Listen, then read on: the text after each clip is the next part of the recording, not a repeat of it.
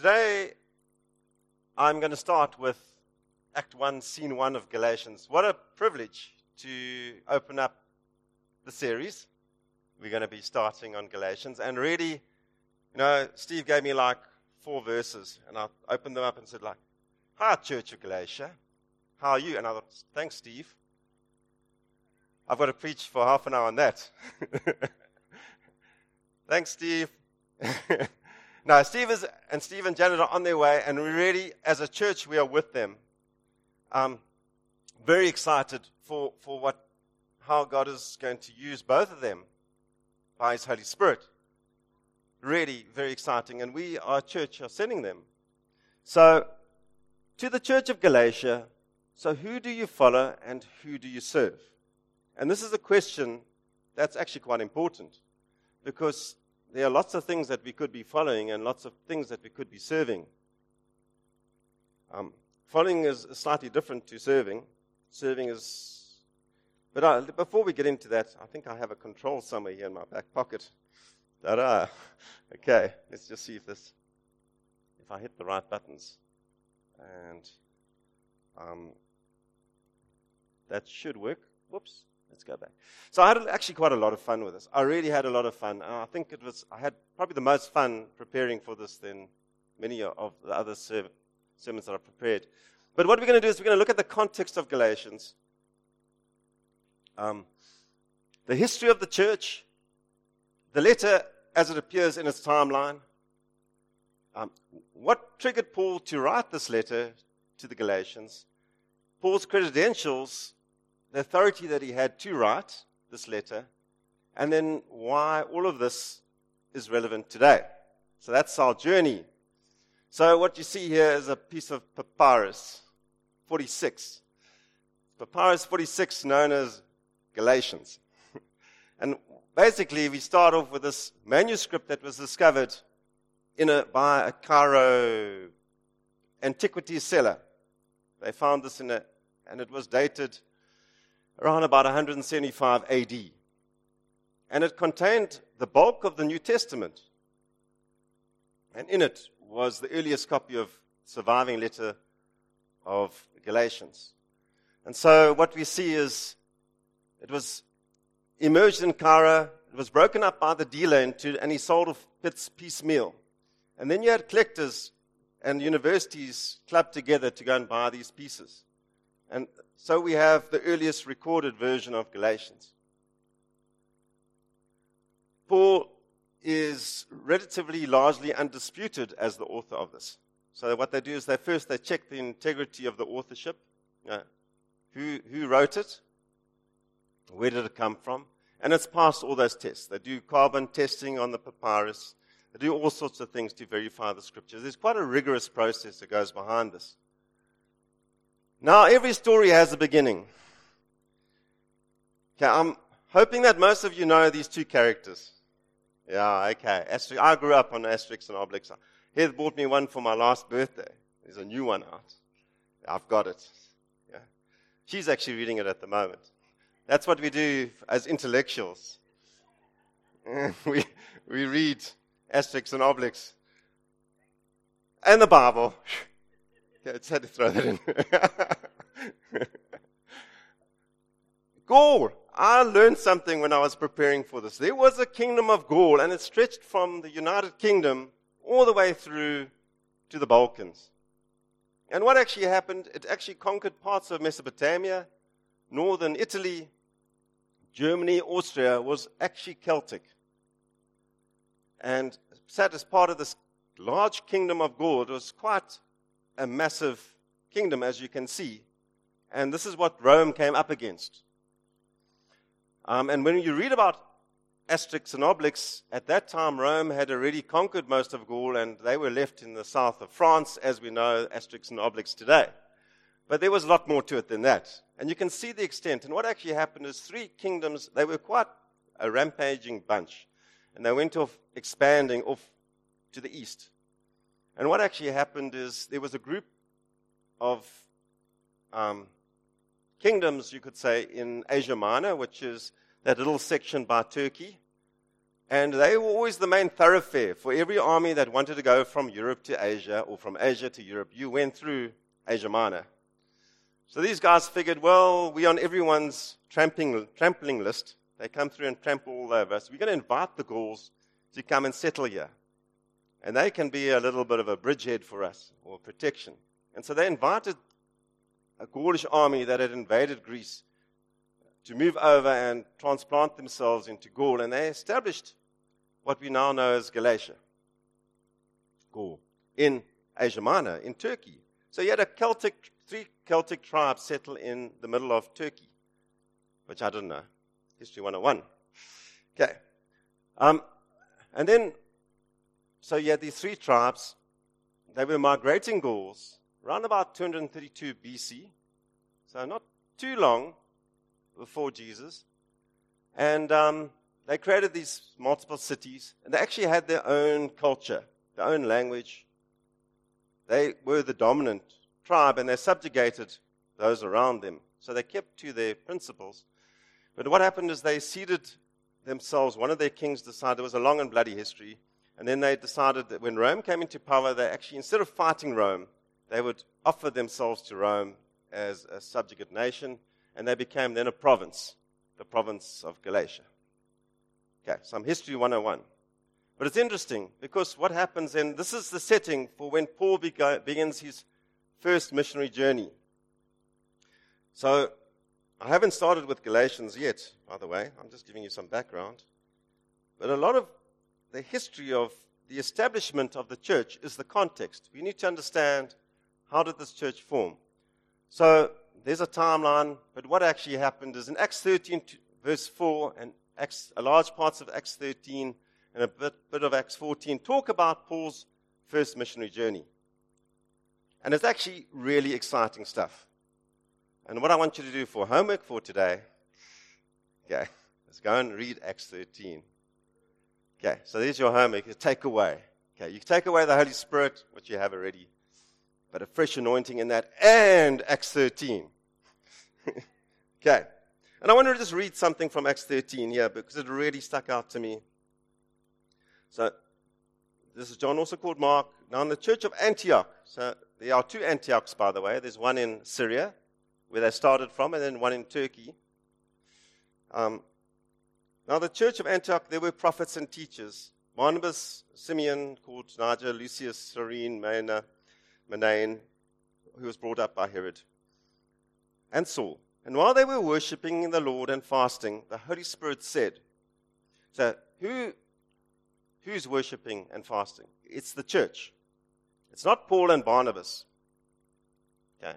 It's the church. Leadership. And the Holy Spirit comes to them and says, Set aside Barnabas and Saul for the work to which I've called them. So they laid hands on them, prayed, and set them off. So this is the start of where it all began. The Holy Spirit commissioned the church to send Barnabas and Paul. It wasn't Paul and Barnabas on a mission, it was a church sowing and led by the Holy Spirit. Okay. There's silence. And this is the verse that they preached when they went. So they went to Cyprus, then they went north into Asia Minor, and then they crossed over into Galatia at Antioch. And I can't read all these names, but fine. But they went on a trip.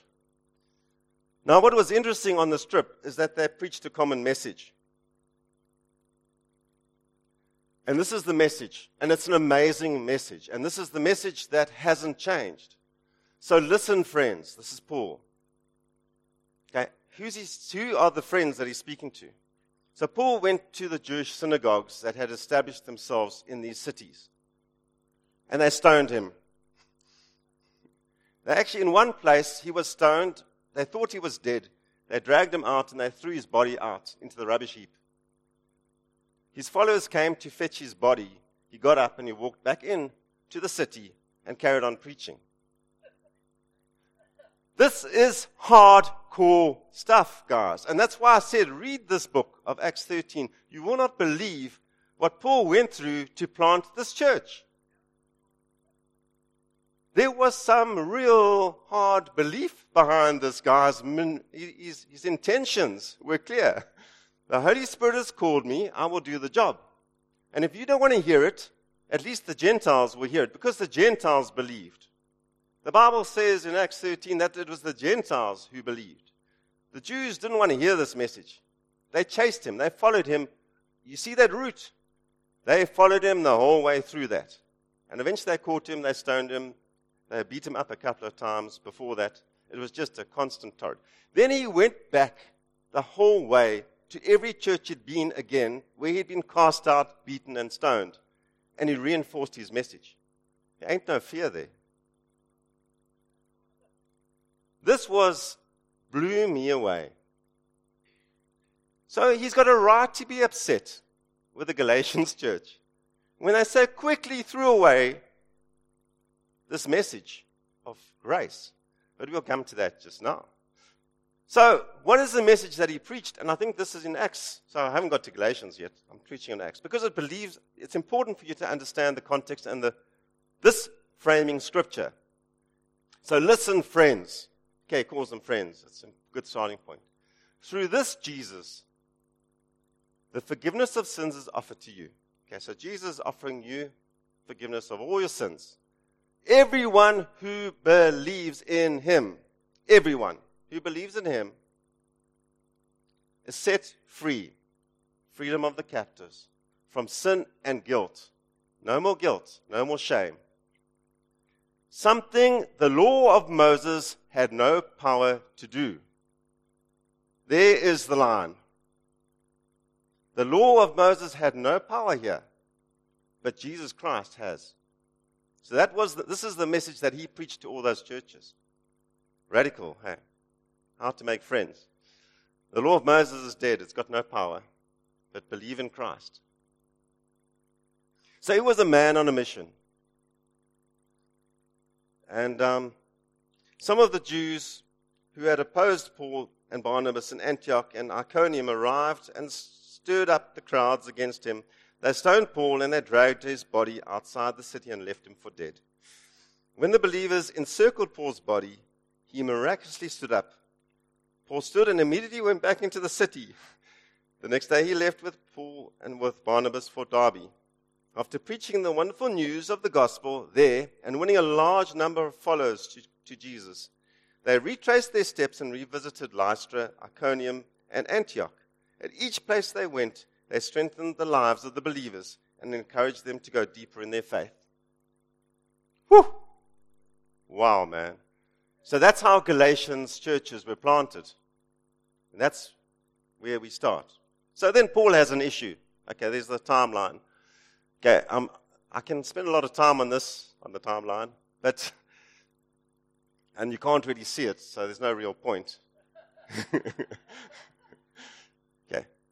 There was a meeting and a council in Jerusalem in about 45 to 50 AD that you see Paul taking on the church, or Paul meeting with, with Peter and James and confirming his mandate to the fact that you cannot mix law and grace.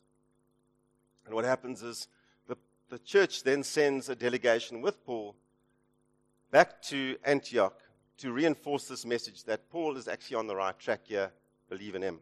But this letter of Galatians was reputedly written before that. So he hadn't yet received the mandate, or let's call it the backing of the church in Jerusalem. Okay, when Galatians. So five years before that, he, so, he planted these churches. Two years later, he writes this letter. So what happened in these two years? Paul has an issue with the Galatians. So after Paul's departure, the Galatian churches were led astray. So there were people that were going around and saying, You've got to be circumcised. So, um, you've got to obey the Sabbath. You can't eat food that's sacrificed to idols, and there's all sorts of things that you must obey. The law stays. And therefore, you cannot be saved unless you obey these things, get circumcised, etc. But what really upset Paul was just how quickly the Galatians church embraced this. And he wasn't upset with what he was doing. He was upset with the fact that the message had been diluted and distorted and twisted. So they were following him around, and then they would go behind his back and no, bring law back in, bring law back in. And um, they also then questioned his authority. They said, Look, Paul's got no authority here. He wasn't one of the original 12 that walked and talked and spent three years with Jesus. So he's not a true apostle. Okay, so that was the main issues, and that's where Galatians starts. So now we're getting into it. Ta da! We're going to hit Galatians 1. So Paul starts in Galatians 1, and he says, From Paul, an apostle of Jesus Christ. So he said straight away, I'm an apostle. My apostleship has not, was not granted to me by men, for I was appointed by Jesus Christ and God the Father, who raised him from the dead. So, what Paul is saying is that my revelation, in terms of my authority, is from Christ direct. And he had the Damascus Road experience. But also, what we saw and what I shared in Acts 4, 1 verse 4, was that the Holy Spirit commissioned him through the Holy Spirit to go and take this message out. And what is very interesting is that Paul, the message that he preached, he hadn't really verified it with the church in Jerusalem. When he gets back, they compare notes and they've got exactly the same revelation on grace by the Holy Spirit. So we had two independent bodies operating, one to the Gentiles and one to the Jews, and they've got the same revelation and the same message. Look, Paul had been working in Jerusalem a couple of times. You see that there was a big famine in Jerusalem, and he goes and he collects a whole lot of money, and he goes up and he gives them money to, to help get them through the tough times. So he wasn't a stranger to the church, but he wasn't camping there. He was actually in Antioch.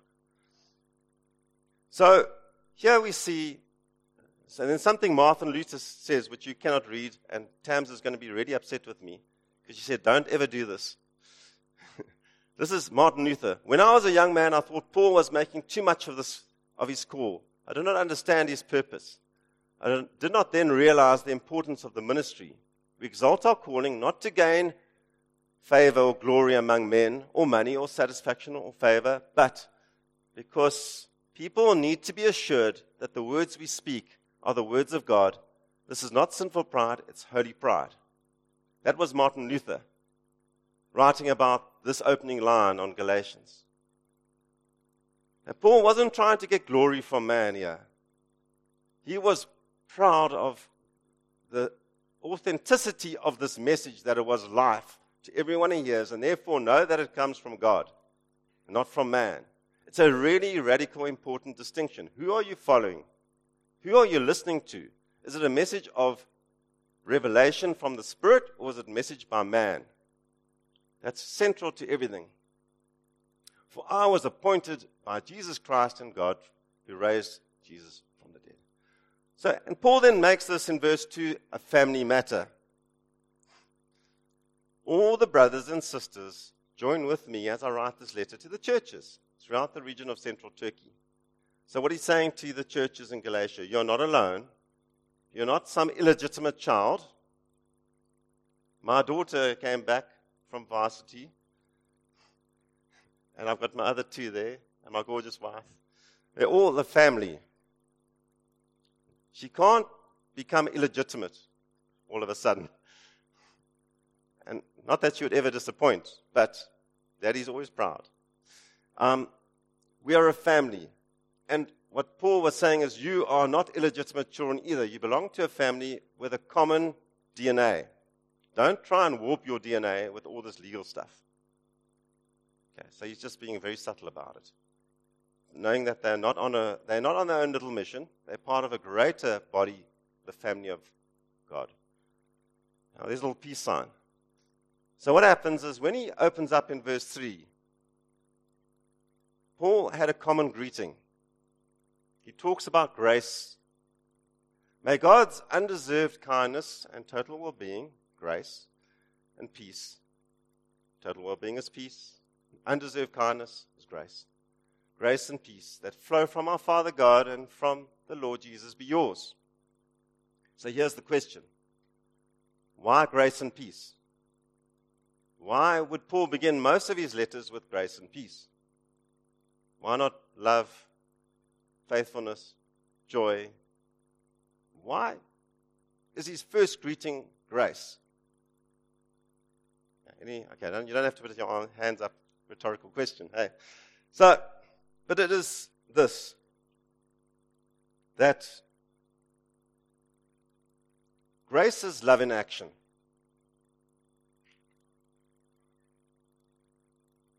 So, what we see with grace is that I can say I love you, but there's no, I don't do anything about it. It's not really love in action, it's a feeling and it's warm and fuzzy. But grace says, no matter what you did wrong, I will not hold it against you. That's how much I love you. So grace is a different baby altogether. They say love, love is all. Behind everything, for you know, it was love that made God not abandon his children and Jesus die on the cross. But it is grace as an action that he extends out and he pours out to everyone who believes. And with that comes peace. This is not peace as in the peace sign, bro. Hey, peace, whatever the sign is. You know, like the peace that came out of the peace movement with Vietnam. And actually, I think there was a Christian behind this or something, and every, the world just got hold of it and took it and ran with it and warped everything behind that peace sign. It wasn't the intent. You know, it got kind of corrupted on the way. Um, it was supposed to represent the dove and something else, I don't know, whatever. But that's really not the issue. The issue is that this peace is a shalom peace. It's the peace that the Jews were promised from the very beginning within the scriptures. Shalom is a greater peace. It's the peace of restoration to everything as it was intended at the garden. You walk into that peace, the peace where everything is right. The world is in right standing with God, and I'm in right standing with God. It is a higher level of peace. It's not the peace of, I'm not in conflict anymore. It's a peace of, everything is right in the world, and I'm in the place and doing the purposes I was intended to be doing. This is the peace that Paul is talking about here. So he begins his letters with grace and peace. Shalom, peace be with you. Powerful opening statements that we should remember because we forget. We forget about the fact that we now have this grace. We forget that we have access to this peace. And finally, the centrality of Christ to the church of Galatia. I opened with this question So, who do you follow and who do you serve? Because the Galatians battled with this. They already did. And then Paul comes back and he writes this as his opening stanza after his greetings. He's the anointed one. We talked about the Holy Spirit anointing this morning. You could feel it. And I prayed for some of you to receive a fresh anointing. And what I'm going to ask you to, those who didn't receive and would like an filling of the Holy Spirit, just meet over there after the service, and a ministry team will be there for you. And we'll take you through that. And if you heard me speaking with a funny tongues and language, and you want in on that, you come join us over there after the service. Okay. That's a free invite, just for free. So he's the anointed one, anointed, who offered himself as the sacrifice for our sins. He has rescued us from the evil world system and set us free. The same message in Acts 13 when he was first there.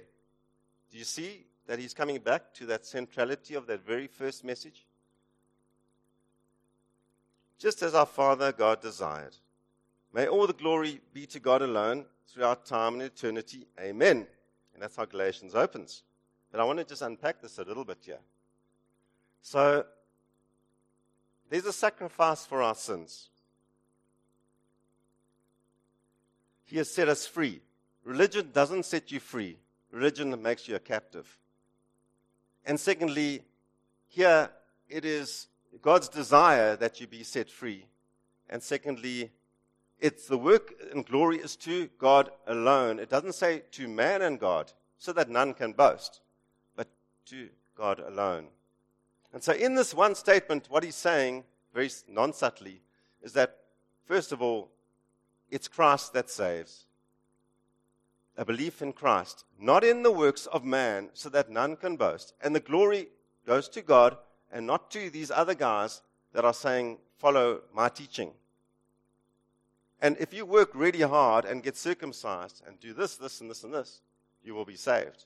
Because what all we're doing by doing this, this, this, and this, and that, is that we're saying, I can save myself, I can please God.